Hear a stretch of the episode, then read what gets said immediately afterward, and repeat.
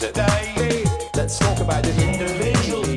Let's talk about all of the good things and the bad things that may be.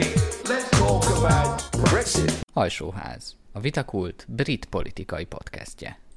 Júniusban Theresa May sorozatos parlamenti kudarcai után lemondott. A konzervatív párt házi versenyét nem túl nagy meglepetése Boris Johnson nyerte, aki azt ígérte, bármi történik is október 31-én Nagy-Britannia elhagyja az Európai Uniót. Azonban miután szeptember elején a brit parlament visszatért nyári szünetéről, komoly ellenállásba üthözött. Ebben a podcastben megbeszéljük, mi történt az elmúlt két hétben, mi történik most, és hogy nagy valószínűséggel mi fog történni. Én Bedábel vagyok, beszélgető társaim pedig Merkel Iván és Zsíroságon.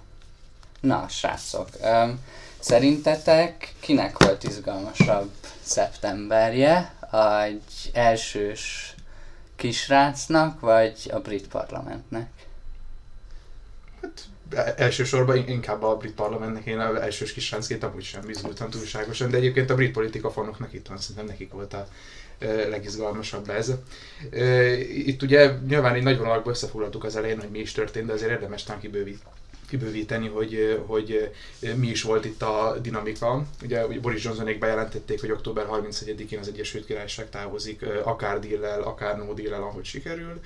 És nyilván ugye abnak, attól való félelemben, hogy egy bizalmatlansági indítványra eltávolítják őket az ülésszak kezdetén, ugye megtörtént ennek a, ez a bizonyos felosztatás, amit itthon így emlegettek, ez nyilván némileg pontatlan. Nem felosztatás, nem felfüggesztés. Felfüggesztés, így van felfügg, azért mondtam, hogy pontatlanul nevezik itthon, tehát praktikusan ugye erről azt kell tudni, hogy most kronológiailag rendbe rakjuk a dolgokat, hogy a, a brit ülésszak az ugye minden egyes évben véget ér így szeptember-október környékén, és ugye abban az esetben, hogyha a miniszterelnök úgymond utasítja a királynőt, akkor ezt a felfüggesztést előrébb lehet hozni pontos mechanizmusnál itt nem annyira érdekes, és nyilván itt az első problematikás elem az az volt, hogy ez most mennyire tekinthető egyrészt jogszerűnek, nyilván van, akik ezt fejtegették, vagy mennyire eltekinthető a parlamentáris demokrácia, vagy egyáltalán demokratikus működés ellen indított támadásnak. A jogszerűséget ezt közben a bíróságok megoldották, mert úgy döntöttek, hogy ez jogszerű volt.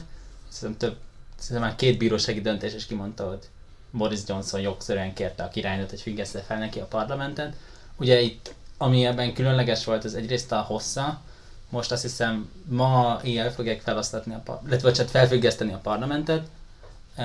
Ez általában egy ilyen formális dolog szokott lenni az ülésszakok végén, néhány napra szokták felosztatni a parlamentet, vagy hogyha felfüggeszteni a parlamentet, vagy hogyha van közben egy választás, akkor mondjuk esetleg annyi időre, 2014-ben az EP választások alatt volt egy ilyen felfüggesztés, és akkor akkor a, azt hiszem néhány hétre, ameddig a választások lezajlottak, történt a felfüggesztés. Ez az egyik érdekes, a másik érdekes, hogy ez nyilvánvalóan politikai célokból is történt, miközben általán ez csak egy formalitás, és a és, és hát tulajdonképpen emiatt indított el egy ilyen krízist.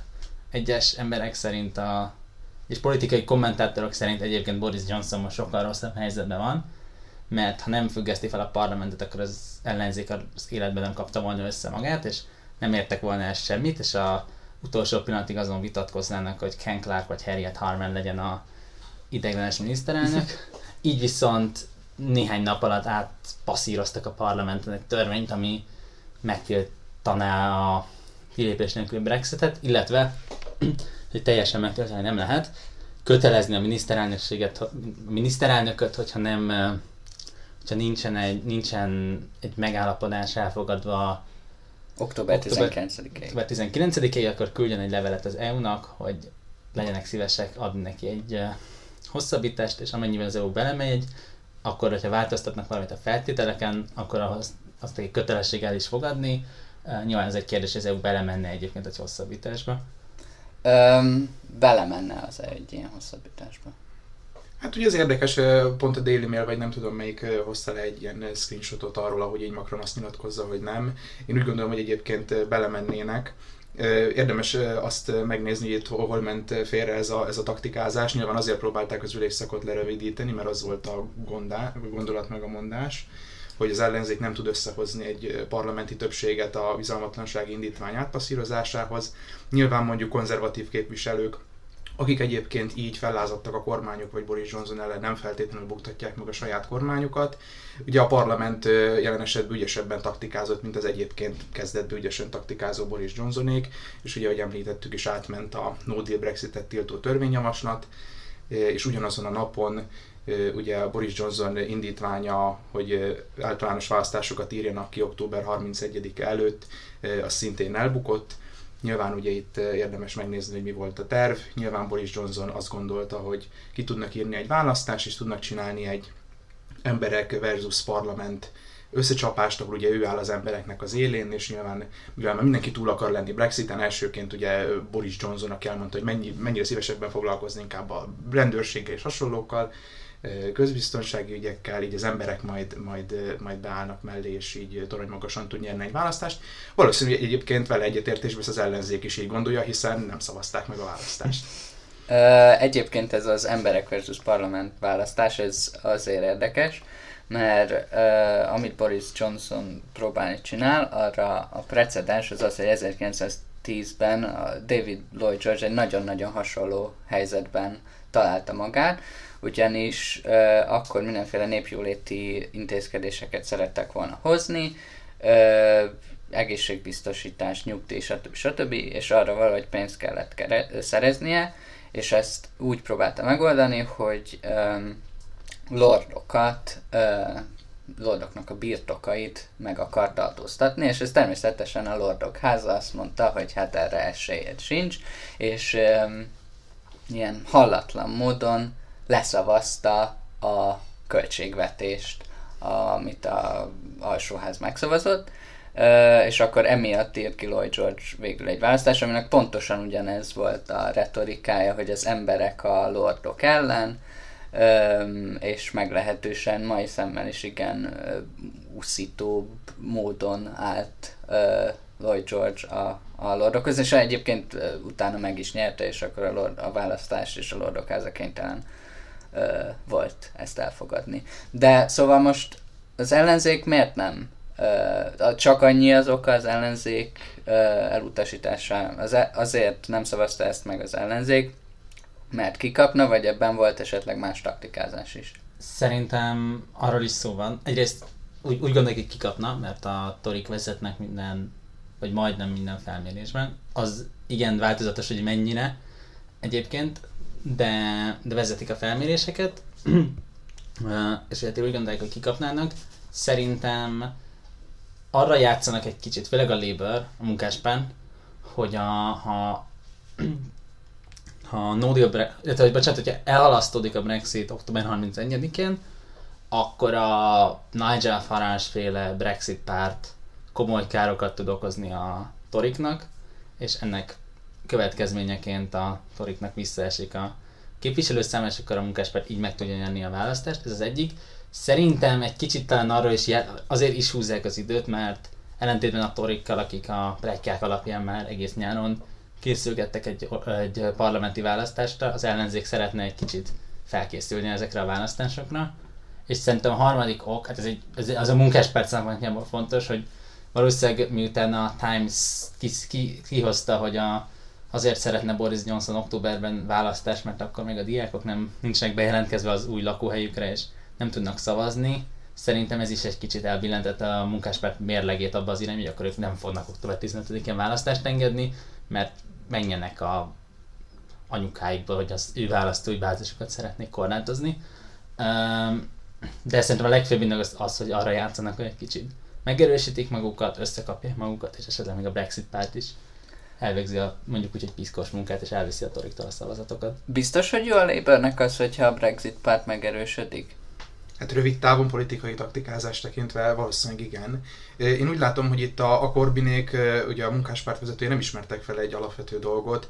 Anélkül, hogy ők bármilyen Brexit pozícióba határozottan beleállnának, egyszerűen nem fogják tudni a szavazójukat visszaszerezni a libdemektől. Tehát most lehet ezt a választást húzni, halasztani, ez, ez, ez a felismerés nem történt meg. Ami egyébként a Toriknak sikerült, tehát azzal, hogy egyrészt Boris Johnson lett a az új elnök, akinek a, a személye már valamiért önmagában egy ilyen garancia lett a Brexitre, bele is állt a Nódi retorikába, rögtön nagyon látványos megnézni a, a közövénykutatások görbéit.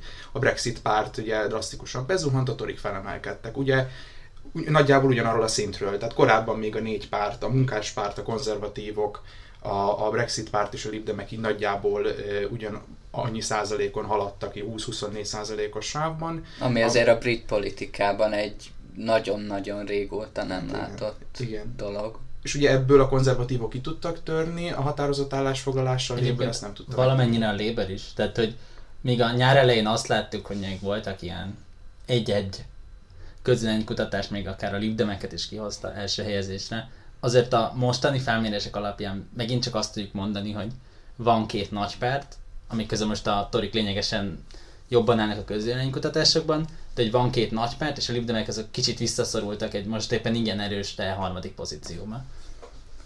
De hogy így, hogy így minden esetre az látszik, hogy ha most lenne egy választás, nyilván ezért érdemes megnézni a kerületeket, azért arra van esély, vagy nagyobb esély van, hogy a Boris Johnson és a konzervatívok jobban tudják egységesíteni a Brexit szavazókat, míg ugye a Remaines, vagy ugye a maradás párti szavazók, vagy második népszavazás pártiak, vagy fene tudja, mi szóval ami nem hard Brexit, vagy nem, nem megállapodás nélküli kilépés, ott ugye szétaprózódhat a dolog a Libdemek és a Labour között, és ők ezt pontosan tudják. Csak a Libdemek ugye hajlandók belállni, nincs mit veszíteni, maguk 11-12 javítsatok ki képviselőkkel, a Labournek pedig most már azért 17. 17.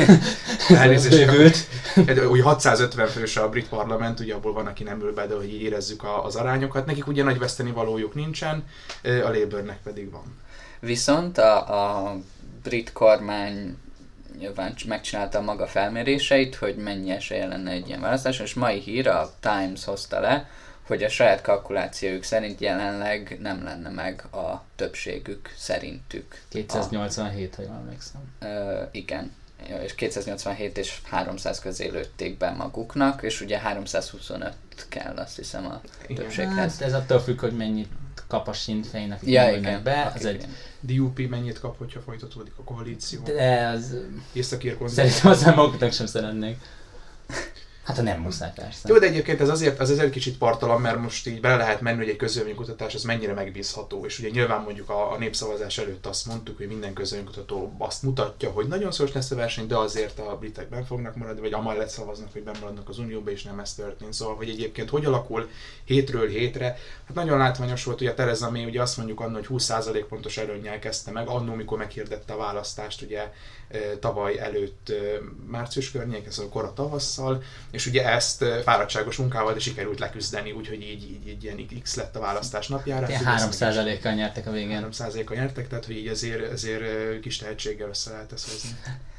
Öm, Igazából szerintem a Labour talán arra is játszhat, hogy egyrészt most összeszedtek maguknak, ami eddig egy nagyon-nagyon nagy problémája volt a munkáspártnak, hogy mindenki úgy gondolta, hogy hát ezek igazából a Remain, a, bocsánat, hogy Jeremy Corbyn igazából arra játszik, hogy kiessenek az EU-ból, mert ő egy ilyen öreg euroszkeptikus, úgynevezett Lexiter, vagyis baloldali Brexiter, és hogy igazából arra játszik, hogy minél előbb, ami egyébként szóval, hogy igaz, hogy karrierje folyamán leginkább Európai Unióval szemben szavazott a parlamentben, meg nem támadta az Európai Uniós tagságot, és hogy és emiatt egy nagyon komoly hitelességi deficite volt a Brexit kérdésben. Ezt nem tudom, hogy sikerül most leküzdeni, de azért most nagyon beleállt abba, hogy megakadályozza a Brexitet, és hogy ezzel talán sikerül valamennyit a saját hitelességén a Remainer szavazók felé nyernie, illetve, hogyha véletlenül Boris Johnson mégiscsak ki- kijutatja a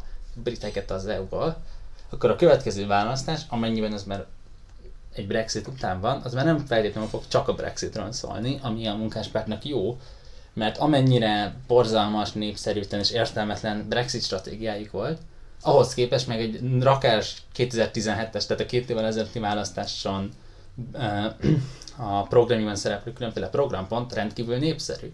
Amivel ők rendkívül sikeresek tudtak akkor is lenni, mondjuk a vonatállamosítás, az ingyenes ok- ö, felsőoktatás, és még mondhatnánk ilyeneket, a megszorító intézkedések vége, ezek amennyi, amilyen felméréseket végeztek ezeknek a népszerűségéről, azt látjuk, hogy ezek népszerű javaslatok, amikkel a munkáspártnak érdekében el, hogy ezekről tudjon beszélni, és nem a számukra egyébként az elmúlt évek alapján rendkívül problémás Brexit kérdést, amiről nem igazán tudtak semmit sem mondani.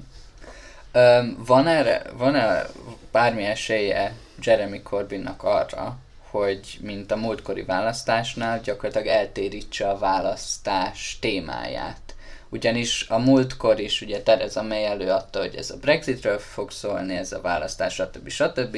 És aztán valahogy végül is egyáltalán nem arról szólt. És azt mondják sokan, hogy Jeremy Corbyn sok szempontból lehet politikai kompetenciáját tekintve is támadni, viszont egy dologhoz nagyon ért, és az pedig az ilyen kampányolás. Hát a szociális demagógia mondjuk. Ah- Ahhoz, ahhoz, nem ahhoz, az, feltétlenül. az rendkívül eh, érte Jeremy Corbyn. Eh, De hogy bocsánat, és hogy a kérdés az, hogy um, Theresa May pedig valószínűleg nyilván az egyik leggyengébb pontja politikusként, ez a kimegyek az utcára, kopogtatok, beszédeket mondok magamra, állítom a figyelmet. Egy Boris Johnsonnal szemben egy hasonló taktikára Jeremy Corbyn hasonló esélyekkel állna fenn, mint Theresa May ellen, vagy nem? Ugye ez azért nehéz, mert uh, ugye a Boris Johnsonékat még nem láttuk békeidőben, nem tudjuk, hogy ők milyen kampányt tudnak csinálni, nem tudjuk, hogy ők hogy tudnak tematizálni. Isten igazából azt se tudjuk, hogy Boris Johnson mit gondol, ugye ilyen szempontból. Folytassuk ezzel. Igen, hogy egy, egyébként, egyébként az ő, ő, ő karakter ilyen szempontból érdekes. Nyilván ő egyfajta ilyen személykultuszra játszik, ő egy népszerű, népszerű ember, főleg mondjuk a, a, a konzervatív tagságnak a körében, akik mondjuk nem feltétlenül kötődnek közvetlenül a londoni politikához. Öm, ugye nehéz ez pont azért, mert ezt nem tudjuk. Én nekem azért vannak aggályom ezzel kapcsolatban. Nekem Boris Johnson azért tűnik egyfajta egy ilyen unikális karakternek, mert én, én nem próbáltam visszagondolni, de nem tudok korábbi történelmi helyzetekből olyat, hogy egy konzervatív vezető ennyire, ennyire ideológiamentesen és bármilyen fajta eszmeiség nélkül fusson neki egy politikai karriernek. Ugye utoljára, akinek ez bejött nagyon, az mondjuk Winston Churchill volt. Csak hát ugye ő megnyerte egy második világháborút, hogy most kicsit túlzólag fogalmazzak. Hát ugye a Boris Johnsonnak ez nincs meg. Mindig ugye, amikor szoktunk erről beszéltünk egyszer, hogy így a, a Boris Johnson-t, hogy így röviden kéne megfogalmazni, akkor így azt mondjuk, hogy Winston Churchill mínusz második világháború a köbgyök alatt. És akkor, így, ezek és, akkor így, közben- és, akkor így, és, akkor így, és akkor így lehet egyébként itt a gyököket sorolni. Még vannak ott, ott, ott um, hiányosságai Boris Johnsonnak Winston Churchillhez képest, de Hát ott ugye itt vannak ezek a köbgyökök, tehát itt, itt össze, össze, összeírtam ezt a három gyököt. Az egyik ugye a Dominic Cummings, aki látszik, hogy a, a, a brit hát, hogy, tehát a történelmi fejlődésre, vagy a politikai kultúrára való mindenfajta tekintet nélkül nekiállt taktikázni, ami azért finoman szólva nem elegáns egy konzervatív miniszterelnöktől. Most hagyj kérjem ki a, a, a, a szellemiségnek a nevébe. A másik az a, az a kulturálatlanság, tehát azért érezzük, hogy, hogy mondjuk a Boris Johnson eh, a Churchillhez képest, mondjuk az irodalmi Nobel-díjtól azért eléggé messze van, ugye megcsinálta a Churchill könyvet, ami tele van ilyen, ilyen ferdítéssel, meg hamis hivatkozással, meg sok szempontból olvashatatlan. Hozzáteszem, egy olyan mondat is van benne, hogy a Churchill mondta, hogy az, az Európa jövője az Európai Egyesült Államok, és ez alapozza meg az Európai Uniót, ami lám milyen csodásan működik. Ez körülbelül két évvel a referendum előtt. Boris. Johnsonnak volt ez a legend... Hát szerintem két legendás húzása van elvtelenség szempontból. Az egyik, amikor 16-ban a népszavazás előtt írt egy eh, két cikket a Telegraphba. Az egyikben a maradás mellett érvelt, a másikban pedig a kilépés mellett érvelt, és aztán úgy döntött, hogy a kilépés mellett fog innentől kezdve érvelni, és aztán utólag magyarázta, hogy az első cikke az igazából egy vicc volt, meg paródia, meg nem tudom, mégiscsak írt két cikket, és az, amiből az egyik a maradás, a másik a kilépés mellett érvelt.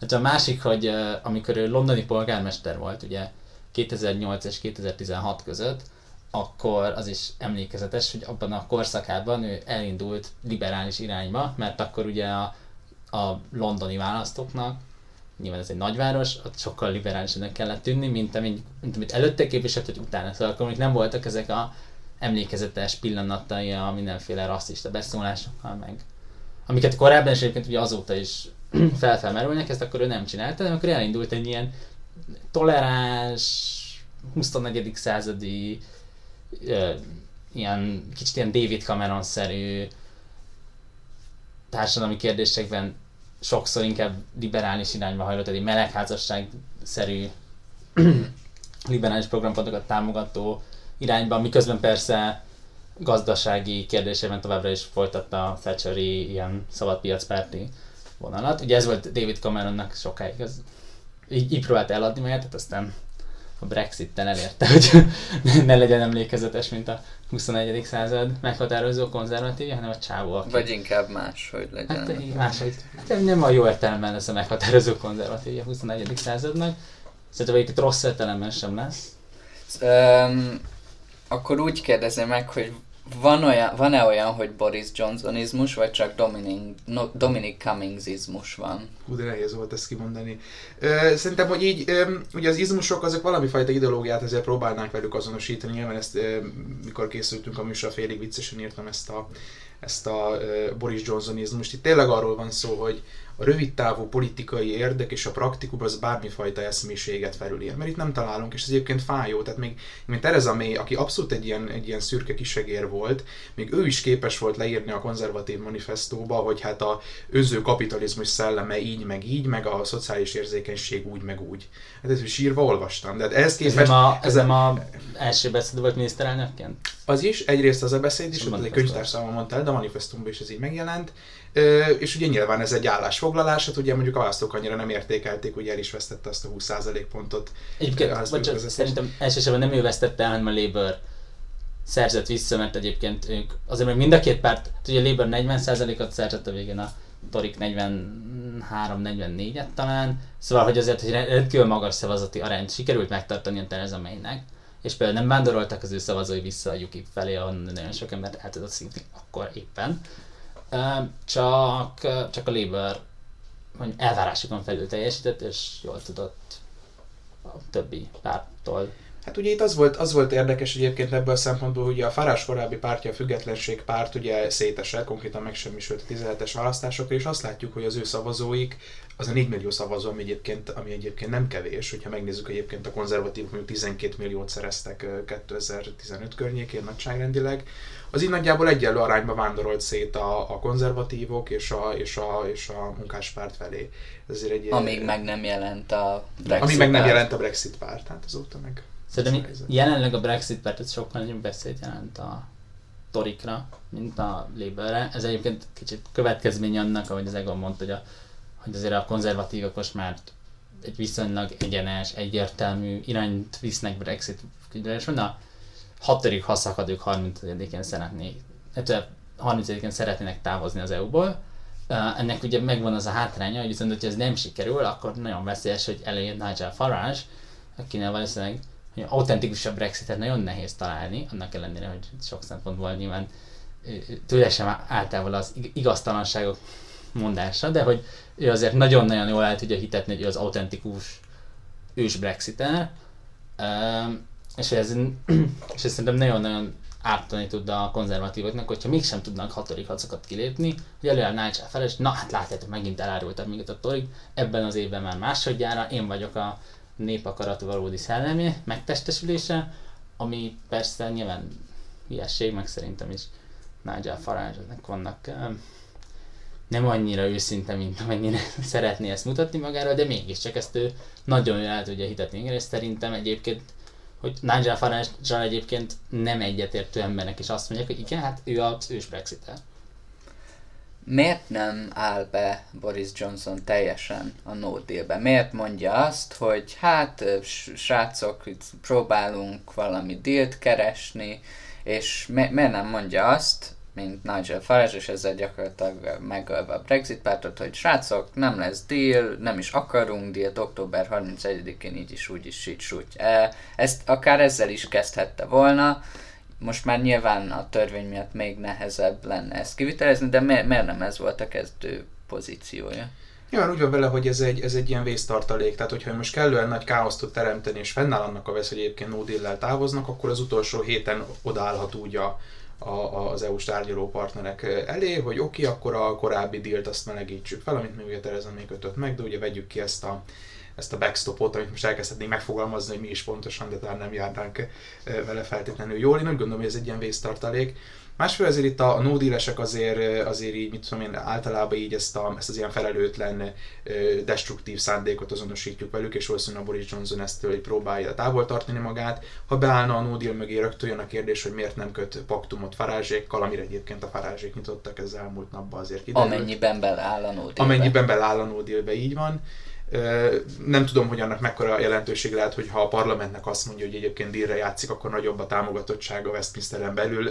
Itt erősen szkeptikus vagyok ezzel kapcsolatban, amint hogy mutatják a elmúlt hét tapasztalatai nem igazán. Szerintem amennyiben nem szeret, tehát hogy szerintem, hogyha teljesen beállna a no deal-be, akkor még inkább szétesne a konzervatív párt, ugye most is ö, lépések történtek a konzervatív párt szétesése felé, vagy meg, hogy átrendeződése felé.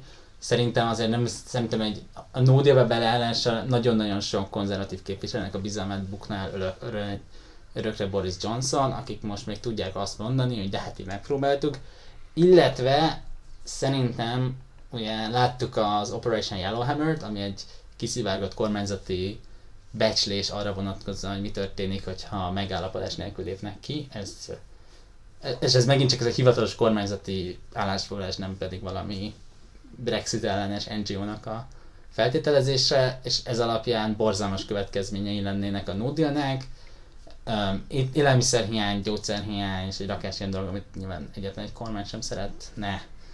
Demokratikusan megválasztott kormányok azért nem igazán szoktak ezekkel népszerűek maradni, és valószínűleg Boris Johnsonnak, hogyha legalább a látszata megvan, hogy ő, ő megpróbált uh, megállapodással kilépni, akkor valószínűleg így próbálja meg a megállapodás nélküli kilépés esetleges, illetve hát várható negatív következményeit eltávolítani magától, hogy hát ő próbálkozott, hogy ne legyen ez. Hogy ez mennyire fog sikerülni, persze, ez egy másik kérdés. Um, mik szoktak lenni a, az érvek a no deal mellett? Hát ez egy elég nagy, nagy, nagy téma, ugye nyilván itt most egy ilyen szubjektív vélemény is bele fog ebbe csúszni. Én még ugye tartottam a népszavazásra való ráfordulás, meg a kampányidőszak volt, Facebook oldalon visszakereshető, én rengeteg riménes szikket írtam, és, és leírtam, hogy nagyjából mi várható egy Brexit esetén. Értettem az érveiket a, a, a, a, a kilépés pártiaknak, ugyanakkor úgy gondoltam, hogy nyilván gazdaságilag ez nem érné meg. Ugyanakkor azt mondjuk, hogy született egy, egy, egy döntés, ami megkérdőjelezhetetlenül bír demokratikus legitimitással. Tehát, hogyha az, ha elfogadjuk azt, és egyébként miért ne fogadnánk el, hogy a, a, a demokrácia legszebb kifejeződése az egy népszavazás, be lehet mondani egyébként, hogy nem, csak akkor önmagának a demokráciának az intézményét kritizáljuk. Én egyébként erre nyitott vagyok, vagy erről beszélgethetünk, csak mit tudom, én úgy gondolom, hogy a népszavazás. Ezt a, a, szerintem később visszatérhetünk. Később visszatérhetünk rá. Szóval no deal mellett alapvetően én tényleg azt gondolom, hogy, hogy ezt megszavazták, a parlamenti pártok elfogadták, 2017-ben a konzervatívok és a Labour egyaránt úgy mentek bele, hogy ők elhatározták magukat a Brexit mellett, az 50-es cikkeinek az aktiválását azt megszavazták, ami ugye, azt fog, ami ugye azzal jár, hogy ugye március 29-én lett volna egy kilépés, volt egy halasztás, volt még egy halasztás, és, úgy, és én azt gondolom személy szerint, ugye májusban voltak indikatív szavazások, nekem itt főleg ezzel van a problémám, 11 talán, de javítsatok el, hogy 13, valami páratlan szem, forgatókönyvet terjesztettek a parlament elé, ami azt mondjuk, hogy a no deal-től tényleg a második népszavazásig terjed ez a két szélsőség. Egyik parlament, vagy, vagy egyik döntés sem kapott többséget a parlamentbe. Én az alapján úgy gondolom, hogy a jelenlegi parlament ebben a formájában minden esetben elszabotálna egy, egy demokratikus legitimitással bíró döntést. És úgy gondolom, hogy ezt nem szabad halasztanunk. Én azt gondolom, hogy a politikai osztály nem írhat fel egy demokratikus akaratot, és hagyni kell, hogy az emberek rosszul döntsenek. Mit mond a másik oldal? A másik oldal, a másik oldal az, uh, én erre éppen írok egy cikket, amit holnap tehát mire kimegy, Mire kimegy, addigra valószínűleg megjelent, szóval igen. Uh, szerintem egyébként annyiban nincs igaz az Egonnak, hogy, a, hogy az egyik indikatív szavazás a Vámunióról, az mindösszesen kettő szavazaton bukott el, ami azt jelenti, hogy valószínűleg akár ugye a konzervatív párt az a képviselőit arra utasította, hogy szavazzák ezt le.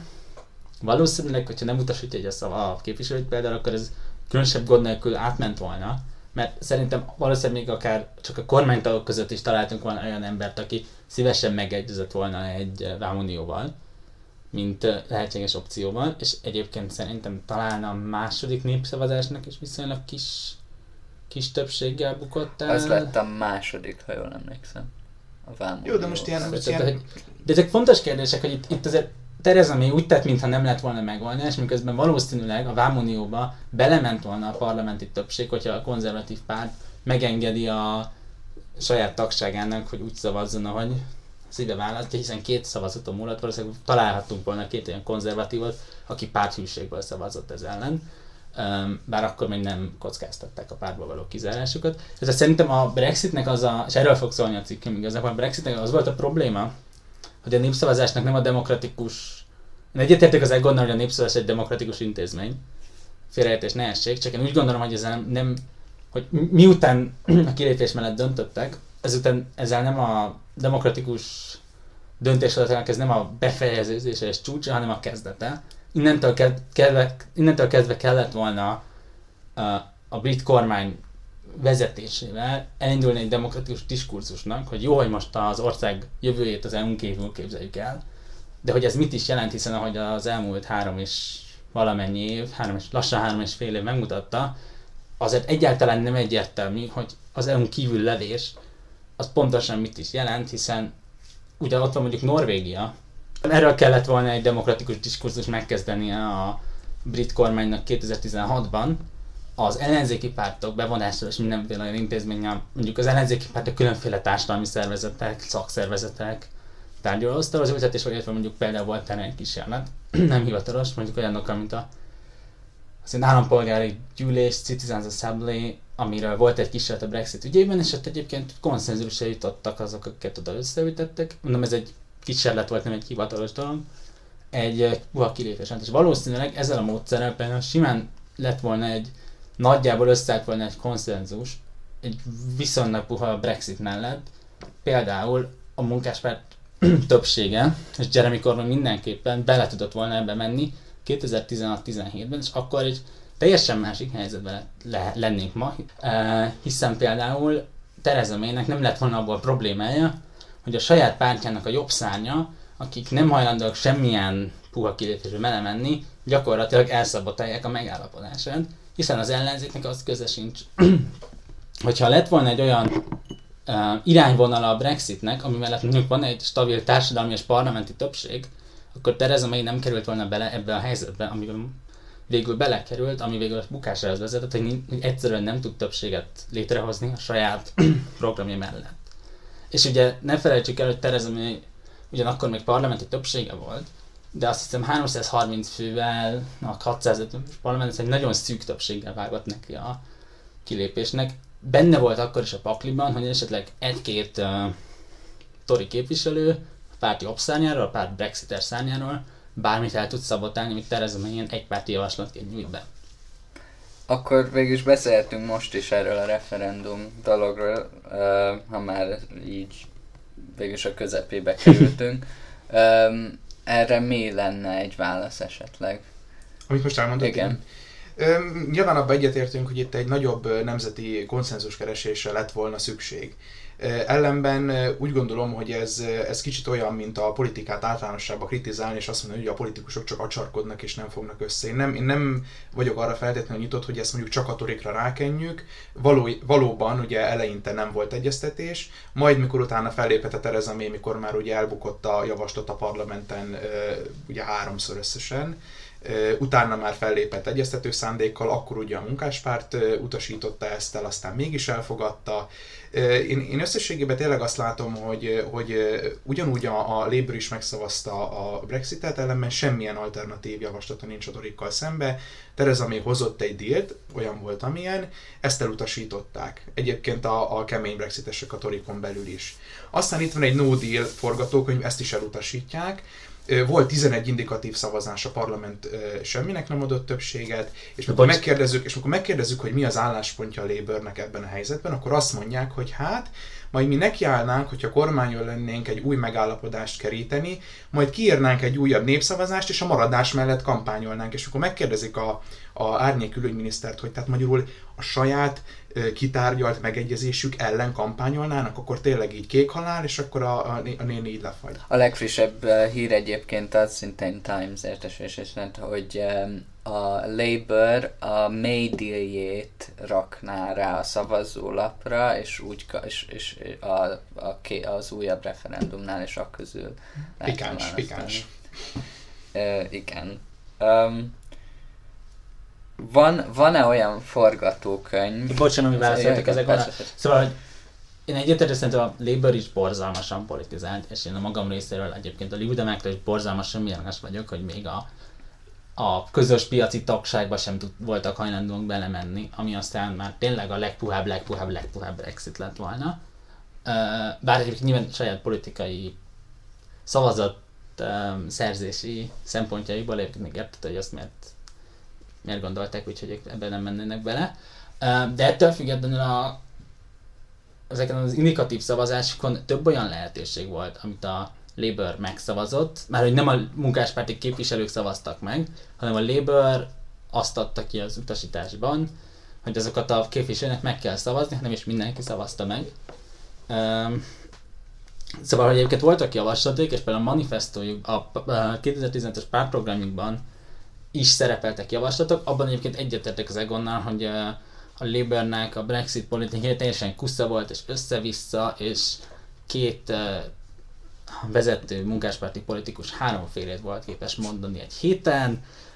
Ez nagyon-nagyon sokat ártott is nekik, és igazából csak most kezdenek ráeszmélni arra, hogy nekik bele kéne állni valamilyen második népszavazási kampányba, illetve most elkezdték azt gondolni. Szerintem egyébként az történt, hogy a valaki kitalálta, és ezt, ezért nem szeretném Jeremy Corbyn hibáztatni, egyszerűen azért, mert meg vagyok győződő, hogy valószínűleg egy moderáltabb, vagy esetleg EU-párti munkáspárti vezetőnek is ugyanúgy követte, követett volna egy ilyen stratégiát, hogy hát ha van nekünk nagyon sok szavazunk, azon között van, van, vannak mondjuk az északi munkások, inkább a, a kilépés mellett szavaznak. mert Ezek azok, mondjuk, akik a Brexit pártra Akik- szavaznak át esetleg, hogyha... Igen, vagy, vagy otthon maradnak, és van egy olyan rakás olyan szavazónk, aki meg a maradáspárt, és adott esetben nagyon maradáspárti, akkor igazából azzal járunk a legjobban, hogyha nem mondunk semmit, meg egy kicsit mindenkinek teszünk gesztusokat, és mondjuk, hogy Brexit lesz, de nem nagyon. És akkor ezzel megpróbáljuk tehát ez egy ha- halálosan rossz stratégia volt, nagyon sokat eltett a munkáspárt népszerűségének. Szerintem, mondom, én ezt el tudom képzelni, hogy egy eh, akár EU-pártibb eh, munkáspárti vezetés minden különösebb gond nélkül állt volna ebben, mert papíron nagyon jól hangzik, nem jött össze. De ettől függetlenül volt egy-két halovány próbálkozás a Labour részéről, hogy valami pozitívat nyújtsam. Ez más kérdés, hogy ezek sem mentek át a parlamenten. Mondom, az egyik a közös piac, nem bocsánat, a Vámunió, az mindösszesen két szavazat múlott. Tehát De az, ha jól nem a Ken Clark javaslata volt végül a Vámunió, ami két igen, igen, de hogy ezeket a Labour támogatta, tehát Aha. vipelt a, azt hiszem a Vámuniót, a közös piacot, és talán a második népszavazást is vipelte a én nem tudom, hanyadik indikat, az utolsó indikatív szavazásra már. De igen, ez egyébként a Ken Clarknak volt a javaslata. Ken Clarkról nem sokára fogunk beszélni, de akkor ezt a szegment a dolognak fel, felvetem azt a kérdést, hogy van, van olyan forgatókönyv, aminek pozitív a vége? Tehát itt nem az történt, hogy most már olyan szinten radikalizálódott mindkét tábor, arról esetleg lehet beszélni, hogy ez kezdetileg is ilyen radikális volt-e, vagy, vagy csak most lett nagyon hard leave, és, és csak remain elfogadható ez a két választás. Tehát, hogy van olyan megoldás, amikor hosszú távon ez egy, vagy középtávon ez egy nagyon ö, eredményes, jó és a másik által elfogadott ö, eredmény lesz a vége? Hát én biztos, hogy nincs, de ez ugye részben normatív, hogy most ugye pozitív lesz a vége, vagy jó lesz a vége, vagy, vagy eredményes lesz a vége. Én tényleg azt gondolom, hogy ha a demokratikus akaratot a politikai elit az Egyesült Királyságba tiszteletbe akarja tartani, akkor az Egyesült Királyság október 31-én elhagyja az EU-t, hogy Boris Johnson fogalmazott do or die, tehát akár megalapodással, akár a nélkül. Én tényleg, ahogy fogalmaztam, én szerintem az embereknek hagyni kell, hogy esetlegesen rossz döntéseket meghozzanak, és ebből, ebből, ebből fognak tanulni. Így, így működik a demokrácia, az azért így, tényleg itt egy, egy, egy két millió fő, vagy másfél, vagy hasonló, tehát ilyen egy-két milliós nagyságrendbe eldőlt ez a népszavazás. Még egy, még egy percet kérnék itt ezzel kapcsolatban, itt ezt fel is írtam magamnak. Az nagyon szomorú, hogy egy ennyire fontos politikai diskurzus szimplán az ilyen, az ilyen nagyon ócska mantráknak a versenyévé vált. És szerintem ebben mindkét oldal felelős, Egyik részről itt van ugye a, a no deal mantra, ugye ezt leginkább a libdemekhez kötjük, Labourhöz kötjük, akik tényleg úgy állítják be bármilyen no deal szenáriót, ami kvázi túlélhetetlen. Tehát, hogy, tehát, hogy akkor itt, akkor itt tényleg hát, Bocsánat, égid- azért, mert a, a brit kormánynak a saját elemzése szerint komoly gazdasági pro- pro- problémákat okozna. Egy rakás olyan problémát, ami nem csak ab, most nem olyanról van szó, hogy ilyen absztrakt gazdasági, nem tudom, csökkenne a növekedés, hanem itt arról van szó, hogy, és mondom ezt a brit kormánynak a saját elemzése szerint ilyen uh, gyógyszerhiány, élelmiszerhiány jellegű minden brit polgárt érintő Jó, ö, Lakos. nyilván ugye azt a Boris Johnsonék is elmondták, hogy ugye eddig még van, egy, egy másfél hónap, nyilván előkészületeket szükséges megtenni. Most a Mark Carney-nak, a brit jegybank elnökének a legutóbbi nyilatkozatát olvastam, ő elmondta, hogy megfelelő felkészülésekkel, meg előkészületekkel ez a dolog közel sem annyira vészes, mint amennyire ebben a mantrában szerepel. Nyilván eredményez rövid távú recessziót, ez nem is kérdés, ezt nem próbálom vitatni. Ez, ez, ez, ez egy abszolút, tehát én úgy gondolom, hogy ez egy rossz döntés. Ellenben, hogyha demokratikus döntéshozatal tiszteletbe akarjuk tartani, akkor ez a legoptimálisabb. Jó, de bocsánat, szóval, hogy itt látni kell, hogy, hogy szerintem nagyon nem magától értetődő, hogy a no deal Brexit az bármilyen uh, demokratikus döntéshozatnak az eredménye, lévén tudjuk, hogy a, a kilépéspárti kampány végig mondta, hogy no deal az nem lesz, hiszen miért lenne, hiszen az EU, EU is szeretne velünk kereskedni. Én emlékszem, hogy Boris Johnson olyanokat mondott, hogy én nem tudom hány uh, német autót importálnak az Egyesült Királyságba, tehát akkor miért akarna Németország megállapodás nélkül elengedni őket, ami egyébként részben igaz, mert Németország speciál pont nem annyira akar őket megállapodás nélkül elengedni, de a franciák, ahogy ezt te is említetted Ábel, ők minden gond nélkül hajlandóak lennének, hát nem minden gond nélkül, de ők úgy gondolják, hogy hát ezek el szeretnék menni, arra van a kiárat, és hogy menjenek már, és hogy foglalkozunk mi nem a britek, a brit parlament döntésképtelenségével, meg azzal, hogy a brit parlamentben egyébként, ahogy az Egon helyesen állítja, jelen állás szerint semminek sincs többsége, és senkinek sincs többsége, tehát egyik pártnak sincs többsége, ami tényszerű, hiszen most már azt hiszem még a DUP-vel, ezzel az északír párttal, aki külső támogatásra a kormánynak is kevesebb, mint 300 képviselője van a Johnson kormánynak, azt hiszem jelenleg ilyen 298 talán, 299, és, és ugye nagyon sokan úgy gondolják az EU-ban, mondom, főleg a francia vonalon, meg ilyen frankofon vonalon, hogy igazából ők az olyanok a legjobb, hogy picit benyelik a, a gazdasági következményeket, az nyilván nekik sem lesz jó, de nem lesz annyira borzalmas, leszámítva az íreket, akik persze nagyon aktívan nem szeretnének no deal Brexitet, valószínűleg ezt, ha valami, akkor ezt fogja eldönteni, hogy a EU nem szeretné azt mutatni, hogy, hogy ők a most megmutatjuk nekik alapon uh, kárt okozzanak az egyik tagállamuknak, mert az íreknek nem lenne jó a no Brexit, mert jó, senkinek se lenne jó, de nyilván az, az íreknek, az íreket sokkal súlyosabban sújtana. Ma mondta Leo Varadkar, brit Taoiseach, vagyis uh, miniszterelnök, Ír. ír, igen, vagy hát ír miniszterelnök, a Boris, Boris Johnsonnal közösen tartott uh, sajtótájékoztatóján, hogy igazából az Európai Unió jelenlegi 28 tagállamából a briteket és az íreket sújtaná súlyosan a no deal Brexit, a többi az be tudja nyelni, és ezzel szemben van ugye az, a, a német uh,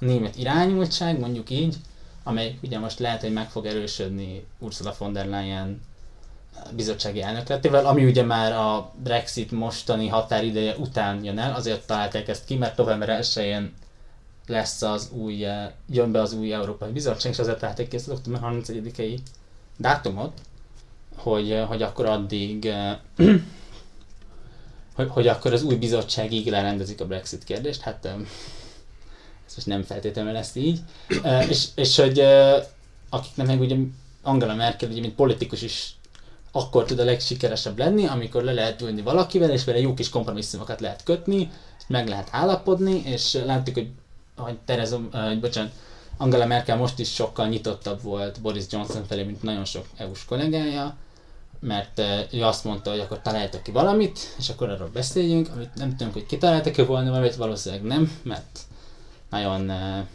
terel a brit kormány, de de hogy tudjuk, hogy, hogy Angela Merkelnek ez a akkor tud sikeres lenni, amikor ő amikor valamiről meg tud egyezni, és kompromisszumot tud kötni neki ez a politikai működés, és már csak ebből adódóan is sokkal eh, megállapodás párti volt, tehát ő mondjuk a, nem tudom, Ken Clarknak a EU-s megfelelője, aki úgy gondolta, hogy persze most Brexit lesz, de mindenképpen megállapodással. Tényleg mindjárt beszélhetünk a Ken, Ken Jó, Clarkról. helyes.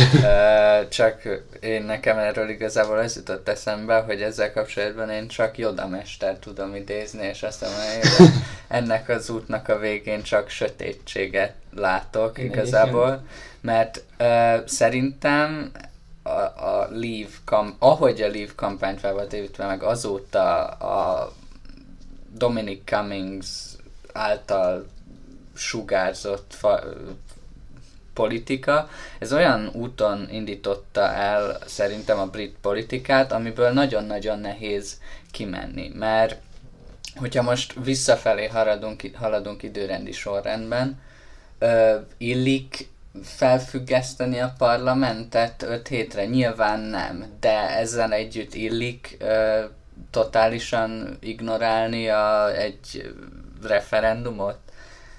Nyilván megint csak nem, de akkor megint csak illik hazudni, és uh, Nigel Farage féle uh, úgymond uszító politikát szabadon hagyni, úszogatni a főár mellett egy referendum kampányban? Nyilván nem, de ugyanakkor ezek közül sajnos, és ami valószínűleg itt visszaütött a Nagy-Britanniában, meg a brit politikában, hogy ezek mind nem illik, de semmilyen dokumentum nincs rá, ami megtiltaná, hogy ezt valóban csinálják, mert ugye írott alkotmány az nincsen. És ez a fagyi most nagyon visszanyalt, én úgy érzem, mert egész egyszerűen az, az egész országnak a politikai rendszere az azon alapult, hogy szokás alapján és fair play alapján megtárgyaljuk és megbeszéljük ezeket a dolgokat, amit egyszer valaki felrugott, és azóta minden egyes uh, participáns folyamatosan felrúg. Ez biztos. Ö, Nyilván itt a, ami érdekesebb, ugye, hogy a, ugye említetted, hogy a népszavazási kampány során azért hangzottak el ö, minimum megkérdőjelezhető pontosságú tények, hogy most ilyen eufemizmussal, most ilyen eufemizmussal, eufemizmussal éljek. Mondjuk ki, hogy hazudtál, tehát hogy Mm, Most nem tudom, hogy konkrétan melyik állításra gondolsz, most így 350 millió font mondjuk. a 350, jó, de az eleve, de, de eleve aki, te tudod, tehát én úgy vagyok vele, hogy aki, aki, ezt, Buszon. aki ezt komolyan veszi. Tehát, hogy eleve egy, egy, egy, egy Leave kampány a brit kormány nevében megígéri, hogy ezt a pénzt mire fogják költeni. Tehát tudod, tehát, hogy aki, az a választó, aki, aki ezt így elhiszi, az, az, az, az, az, az tényleg, akkor mondhatjuk, hogy ez, ez teljesen életképtelen, viszont akkor a demokrácia intézményt kritizáljuk, és azt mondjuk, hogy ez egyébként nem oké, hogy ö, a- az átlag választó ki van téve mindenfajta impulzusnak, és ez alapján szavaz. Nyilván ezt a britek tudják, ugye itt azért van egy, egy konzervatív felépítése a, a rendszernek, ugye nyilván van egy antropológiai pessimizmus, azt mondták, hogy, hogy ez így nem oké, nem is nagyon honosodott meg a, a, a, a népszavazás intézménye. Ezen túl meg tényleg csak azt tudom mondani, amit a Ricky Gervais mondott egy stand hogy hát basszátok meg tényleg, hát ebbe az országba tartunk ezért népszavazásra rá kell írni a fagyálóra, hogy ne idd meg. Hát azt mondja, vegyük le a címkét, aztán tartsuk meg négy év múlva, tudod. Tehát most akkor így is neki lehet futni. Jó, szerintem a britek valószínűleg inkább paranoiások, mint annyira különlegesen, ezek, hogy minden izé, házban van 45 tűzvédelmi ajtó, ami más országban nincs így, ezért ez lehet, hogy nem a britek paranoiára sokat elárul. Szerintem kiegészítve, amit mondtál, szerintem is az a probléma, hogy egyszerűen a mai, eddig a pillanatig egyszerűen annyira elmérgesített a helyzet, hogy nem igazán látok egy olyan megáll, hogy, hogy ebben a helyzetben már lehetőség lenne egy olyan végkifejletre, és most tök mindegy ebből a szempontból, hogy most ez egy puha Brexit, kemény Brexit, no deal, maradás, akármi, ami egyfajta ilyen nem országos újra össze barátkozást hozna, meg az ellentétek kisimulását, hát nem tudom, talán még azt, hogyha valahogy lezajlik egy Brexit és egy következő választáson egyszerűen lenne valami olyan téma, ami, ami, ami mögé mondjuk ami mögött mondjuk vissza tudnak rendeződni a békeidőt, de hát az az igazság, hogy ebből akármilyen Brexit lesz, vagy nem lesz, nagyon úgy tűnik, hogy egy jó darabig nem lesz béke, és valószínűleg hiába lépnek ki mondjuk egy no deal Brexit-tel, ami nyilván sok szempontból persze a, tényleg egy elég egyértelmű elvágás, az a baj, hogy, hogy ezeket a Szóval az a probléma, hogy ezeket a kapcsolatokat, ezeket nem lehet csak egy ollóval elvágni, amennyiben az ember szeretné, hogy nem rosszul járni gazdaságilag. Szóval, hogy azóta is egy nagyon sok emberben megmaradna az, hogy rohadt életben már mi, miért kellett minket kivezetni recesszióba, adott esetben élelmiszerhiányba, ezt meglátjuk, illetve reméljük nem látjuk meg, de megláthatjuk, hogy ebben pontosan mi lesz. És egy nagyon sok ember megmaradnak ezek, hogy és egyébként nyilván valószínűleg nem volt többsége a no deal Brexitnek, és hiszem, hogy nagyon sok ilyen dolog van, hogy egyszerűen nagyon nem látom azt, hogy mi az, ami, mi az a végkifejlet, ami békét hozhatna a társadalomban, és véget vetett nem megosztottságnak. Nyilván egy második referendum az ugye még kicsit rájuk is erősítene, hiszen nekünk lenne még egy referendum kampány, ami valószínűleg legalább annyira toxikus lenne, mint az első egy gyors reakció erre, ha esetleg van valami, és utána Ken Clark. Utána Ken Clark beszéljünk. tényleg itt egyébként az szokott meglepni, és egyébként ez akár az itthoni politikai helyzetre is elmondható, de akár a britre is, hogy az, az tényleg ijesztő, hogy a, a társadalom 50-50%-a ennyire más valóságérzékeléssel rendelkezik. Mm. És hogyha azt mondjuk, hogy ez egyébként kifut egy ilyen népszavazás végeredményre, akkor abban a társadalomban ezek a folyamatok már nagyon régen elkezdődtek, és itt valaki most ugye nem nevezzük meg, hogy ki, mert nem tudjuk, hogy kiről van szó, az, az nagyon hamar elkezdett nem beszélgetni a másikkal. És egyébként ez ide vezet, itthon is ide vezet, meg, meg, meg az Egyesült Királyságban is ide vezet. Igen, és egyébként az a probléma, hogy hiába mondja Egon, hogy demokratikus akarat, itt ugye arról van szó, hogy a választók, elmentek választani, azoknak az 52%-a szavazott így, a 48 úgy, ez egy szűk többség, ami persze többség, de nem azt mutatja meg, hogy itt lenne valami egységes vízió a Európa Unió tagságról, hanem azt mutatja meg, hogy nagyon komoly törésvonalak vannak a brit társadalmon belül az Európai Unió ügyében. Még oda, hogyha Remain nyer ugyanennyivel, akkor ugyanezt Persze, ez ugyan... kikérnéd a brexitesek nevébe is a helyzet. Persze, ez ugyanúgy igaz, hogy ezzel legyünk őszinték, vannak ezek a kiváló tweetek, amiket a, a tudom én, Jacob Rees-Mogtól, meg Nigel Farage-tól szedtek elő, amikor mondták, persze tartunk még ötödik népszavazást is, hogyha az segít. Nem, mindegy, de hogy uh, ami persze azóta már úgy gondolják, hogy még egy fél népszavazást tartani is a demokrácia legnagyobb szégyene volna. Uh, de hát igen, természetesen, ha a Liv nyer, vagy bocsánat, hogyha a Remain nyer 52-48, valószínűleg az sem oldotta volna meg ezeket a, a mélyen szántó problémákat, csak akkor legalább a politikusoknak lett volna egy olyan gondolat, hogy hát ezt most menjünk tovább. Ugye ehelyett az lett, hogy egyébként nyilván teljesen értető okokból, hogy a, akkor viszont a kilépés, arról viszont beszélni kellett továbbra is, nem lehetett azt mondani, hogy akkor most jó, oké, döntöttünk, maradunk, csá. Uh, ami egyébként nyilván egy kicsit szőnyeg alá söprősen, de azért mégiscsak békét hozott volna.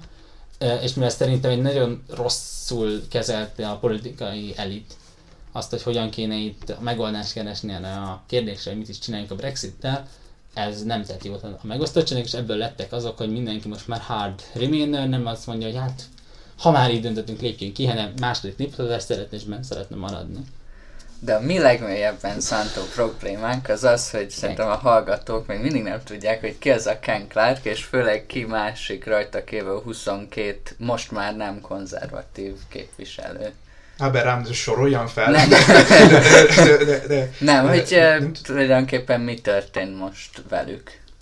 Hát praktikusan ugye, ugye azt kell tudni, hogy ugye 21 képviselő megszavazta a, a, tulajdonképpen a saját indítványokat, ez a konzervatív oldalról érkezett, ami szerint ugye a parlament átveszi az ülésszak feletti irányítás, és így sikerült átütni a törvény, mely szerint illegálissá válik a megegyezés nélküli kilépés. Illetve bocsánat, a miniszterelnöknek mindent meg kell tennie, hogy megegyezés nélkül, ne, ne, hogy meghosszabbítsák a Brexit határidejét, amennyiben nincsen megállapodás. Természetesen, hogyha jó, oké, nyilván lennének erről bírósági tárgyalások, de hogyha tényleg Boris Johnson tényleg mindent megtenne, de az EU elutasítja, akkor, akkor Boris Johnson természetesen nem Menne sértette meg a törvényt, igen. Szóval praktikusan ennek a, ennek a, ennek a 21 képviselőnek, hát ugye az angol így fogalmazott, hogy uh, remove their whip, ugye egyértelművé tették számukra, hogy a következő választáson nem indítják őket, van, aki azt mondta, hogy egyébként el sem indulna. Most, hogy a szavazati joguk az még fennáll-e, azt, azt, azt nem tudom, hogy, hogy konkrétan mit jelent jogilag ez a lényeg. Az, tehát praktikusan ők pár Milyen szavazati joguk? Most ezt nem tudom, hogy ez, hogy a, a Removed Whip, ami ugye megjelent, ez most jelenti azt, hogy egyébként nekik a szavazati joguk bármilyen, a, e- tehát parlamenti szavazati Az nem. A parlamenti joguk Parlamenti Jó. nem, az a választók, őket minden, mind a 20, most már 23 év, illetve bocsánat, 22-t zártak ki a párból, illetve a frakcióból, és a 23. Amber Rudd kilépett, ők nyilván, mint minden képviselő, akit kizár... Ugye ez elő szokott fordulni, hogy egy képviselő kilép, vagy kizáródik a pártjából, általában mondjuk nem tudom, most azt hiszem a Chris Williamsonnak volt egy film felfüggesztése a munkáspárt antiszemitizmus botránya miatt, mert, mert hogy antiszemita, vagy legalábbis antiszemitizmussal vádolták, és azt hiszem amiatt volt egy felfüggesztése, ugye nagyon sokan kiléptek a munkáspártból és a konzervatívokból már korábban is, meg most is ugye? Kizárodtak a konzervatívoktól, főleg mondjuk a Brexit miatt, és ugye ilyen körök képviselők maradnak, ugyanúgy meg vannak választva, hiszen ők a, azt, őket ugye a egyéni választókörzetekben a szavazók megválasztották, és ez nem változik. Nyilván felvet kérdéseket, hogy amikor mondjuk Csuka Umonna már a negyedik pártjában van egy éven belül, akkor hogy ez mennyire, hogy neki nem illene el lemond egy idő után, de attól még Nem ugyanúgy meg van szavazati választva jog, képviselő. A párton belüli szavazati jog az egy bonyolultabb kérdés, és ezt szerintem ők se tudják.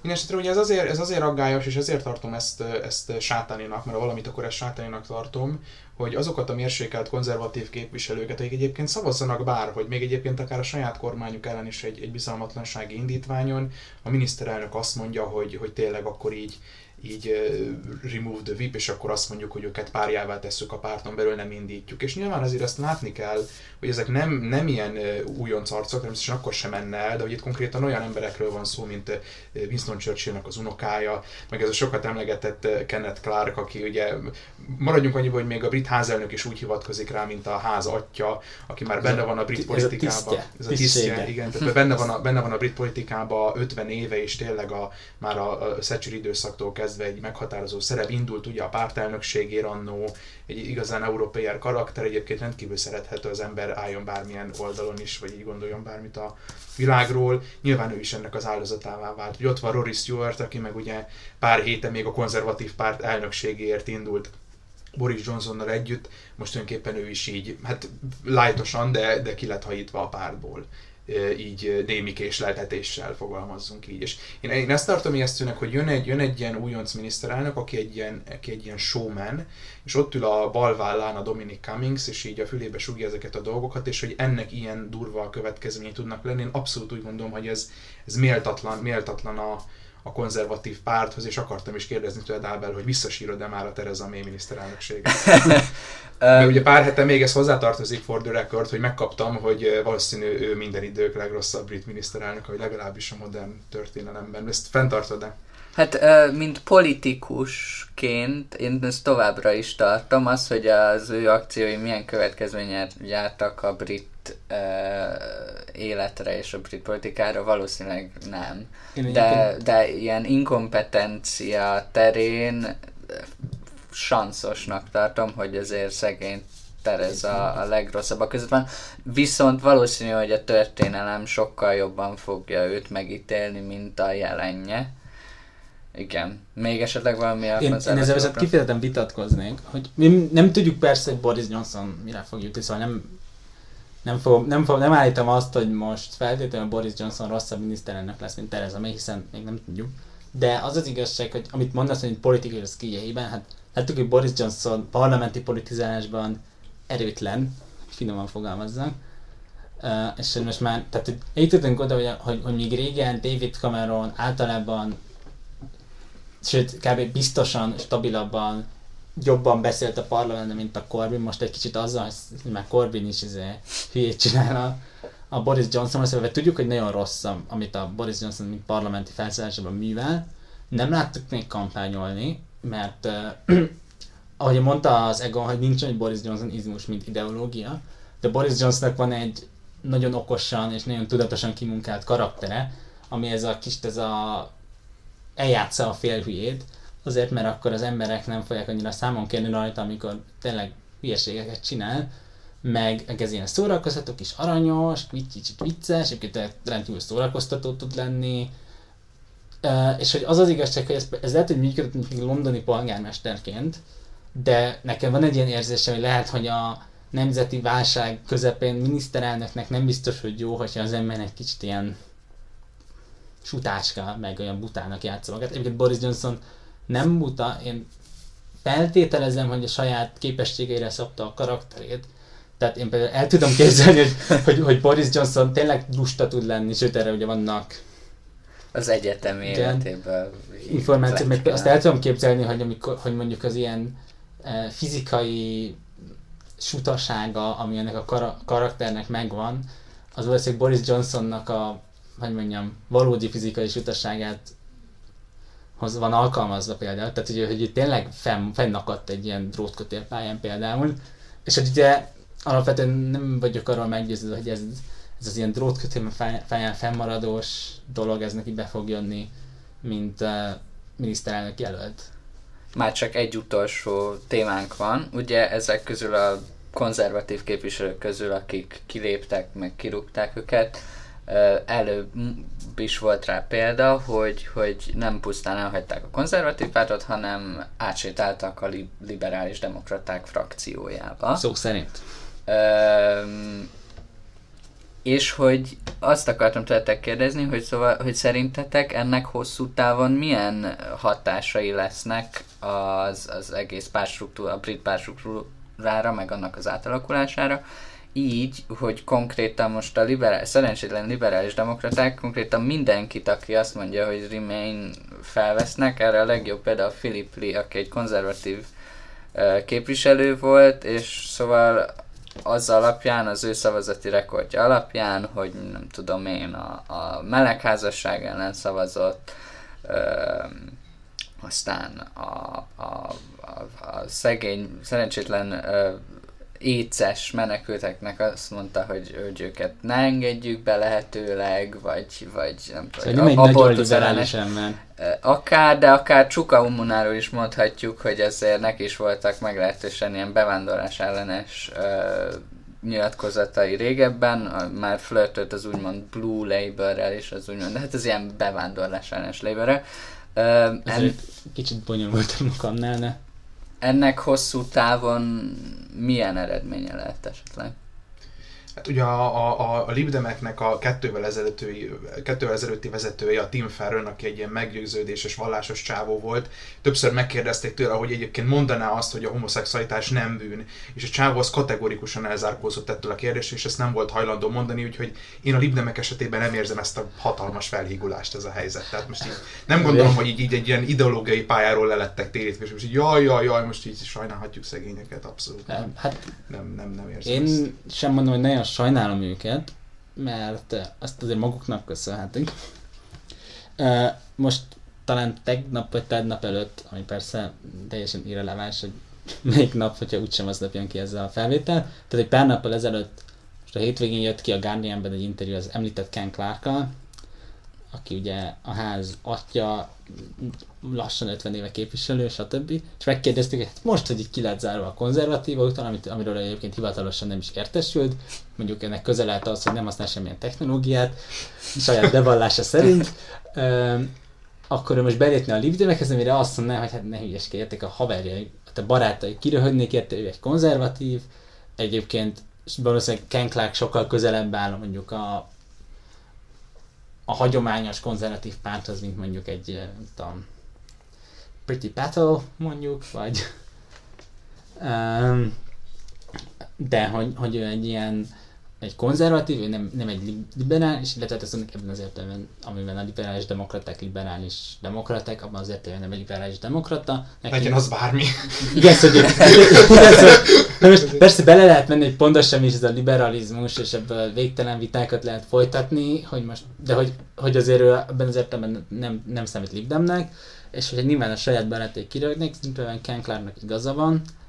Uh, nyilván Ken Clark már amúgy is bejelentette, hogy visszavonul, hogy nem tudom, most már közel 80 éves, 70 sok éves, nyilván ő már amúgy is valószínűleg gondolkodhatott a nyugdíjon egy ideje, de szerintem az a Szóval rövid távon a Libdemek szerintem még Tim Farron idejében, a Brexit népszavazás után kitalálták ezt a stratégiát, hogy ők egy kvázi reverse UKIP lesznek, tehát ők lesznek azok a, az a párt, amelyik így nagyon hangosan szeretne bennmaradni az Európai Unióban, ahogy a UKIP volt az a párt, amelyik egyébként az volt az egyetlen üzenet, hogy mi szeretnénk innen kilépni. Nem ez volt az egyetlen üzenet, de az emberek azért szavaztak a UKIP-re, mert nem szerettek volna az EU-ban lenni. Ez a 17-es választáson nem jött be a libdemeknek, abból az okból, amit te is említettél, hogy a Labour megoldotta, hogy ne arról szóljon a választás, aztán az idei EP választáson nagyon bejött a libdemeknek, meg előtte az idei önkormányzati választáson is nagyon bejött nekik, hogy ők azzal tudtak elindulni, hogy mégpedig ők szeretnének mindenképpen maradni. Ezzel nagyon sok választás, nagyon sok szavazó átment hozzájuk, főleg az EP választáson, ami ugye nyilván részben, egyrészt nyilván nagyon az euról szólt, és ez nagyon sokan ezek protest szavazatokat adtak le. Többek között Michael Hazelton volt szintén egy ilyen tori nagy öreg, ahogy, uh, hogy hisz Hazeltine, talán inkább. mindegy. De hogy... szóval Valami így- reakciót akarsz A- volna. a- Igen, nem, csak, csak, csak Szóval- egy, ilyen- egy, ilyen, egy ilyen gyomorfeszülést így a Hazeltine nevének elhangzása mindig idéz bennem, de igen. Nem, jó, majd a személyes problémája. Úgyhogy ő, ő, is például azért lett kizárva a konzervatív pártból, mert ő bejelent, nyilvánosan elmondta, hogy igen, ő a libdemekre szavazott. Ez nyilván rövid távon bejön nekik, hogy hosszabb távon, amennyiben e, lesz, egyszer eljutunk arra a pontra, hogy így vagy úgy, de tovább mozdul a brit politika a Brexiten, szerintem hosszabb távon ez a libdemeknek ártani fog, hogy nekik már nincs egy ilyen egységes álláspontja a világról, hanem így van benne, mit tudom, egy Philip Lee, meg egy Csuka Umuna, meg nem tudom, egy Joe Swinson, és akkor, és, és ugye ami nekik 2010-ben nagyon bejött, hogy ők kvázi egy ilyen rendes, ideológiailag motivált párt voltak, most a szónak az jó értelmében, tehát volt egy ideológia, elképzeltek egy, hogyan kéne a Nagy-Britanniának kinéznie, és például mondjuk az addigra már igencsak energiát vesztett Labour-nál szemben fel tudtak hozni egy ilyen bal liberális-szerű világképet, ez az, amit valószínűleg a libdemek nem lesznek képesek, és hogyha mondjuk most van novemberben egy választás, és még bőven tart, hogy milyen a Brexit, akkor persze lehet, hogy azzal, hogy ők második népszavazást csinálnak, és nagyon benne akarnak maradni, azzal ők el tudnak menni szavazatokat nagyobb részt a Labour-től, kisebb részt a Toriktól, és ezzel nyilván lehet, hogy most már utána 25 képviselőik is lesz, sőt lehet, hogy megint lesz 56, mint 2010-ben, de én úgy gondolom, hogy ha véletlenül egy szavazás, de hogy mondjuk az utána mondjuk 2024-es választáson komoly problémát fog nekik okozni azt, hogy beengedték mindenféle tori menekülteket, meg mindenféle léberes menekülteket. Főleg a tori menekült lesz a problémára, léberes, ezekkel a léber, a munkáspártok ezekkel a mérsékelt szekciókkal, azok, hogy lehet poénkodni, hogy Csuka Umune sokkal jobb oldala, mint Joe Swinson. Az, azokkal azért valószínűleg könnyebben megtalálják a hangot, ezekkel a hagyományos konzervatívakkal, akik éppenséggel Európa pártiak, de többféle hagyományos konzervatívok, ezekkel azért nagyon-nagyon nehéz lesz elhitetni egy vendég, azon kívül, hogy nem szeretik a Brexitet, milyen közös pont volt, és ez szerintem hosszú távon nagyon rossz nekik. Meg hát azért egyébként most annyit hozzá, szeretnék hozzátenni, hogy ne felejtjük el, hogy azért a konzervatívok és a libdemek 2010 és 15 között koalícióban kormányoztak, tehát nem egy ilyen konzervatívoktól érintetten egy ilyen szűz Igen, de ezt ne felejtsd el, hogy ez a, ez a, ez a koalíciós kormányzás nagyon sokat ártott a libdemeknek. És nagyon sok ilyen emlékezetes esemény volt, mint Nick Clegg legendás bocsánatkérése, ami... Ami született. Dal is született mindenki keresse ki. Igen, és, és nagyon sokat ártott a libdemek eh, reputációjának az, hogy az, hogy ők így összekeredtek a tonikkal, és belementek mindenféle dolgokba, mondjuk például megszorító intézkedésekbe, az nagyon sokat ártott nekik. Ugye a bocsánatkérés, aztán mondjuk el a hallgatóknak, hogy az történt, hogy a libdemek a tízes választáson azzal indultak, hogy ők eltörölnek a tandíjat, ezt semmiképp sem emelnék, és aztán a, végül is megszavazták a konzervatív kormány javaslatát, hogy 3600-ról 9000 fontra emeljék a tandíjat, azért érezzük, hogy ez egy igen radikális tandíjemelés volt. És abban a felső limitet, ameddig az Felső egyetem limitet? megállapíthatja, hogy Igen, de én nem láttam még olyan egyetemet, amelyik nem kérte volna a 9000 fontot. Um, és hogy ugye ez nyilván az egyik legnagyobb ígéretüknek, ugye a 10 2010-ben nagyon sok fiatal szavazójuk volt, aztán ezek ugye már nem voltak a szavazóik.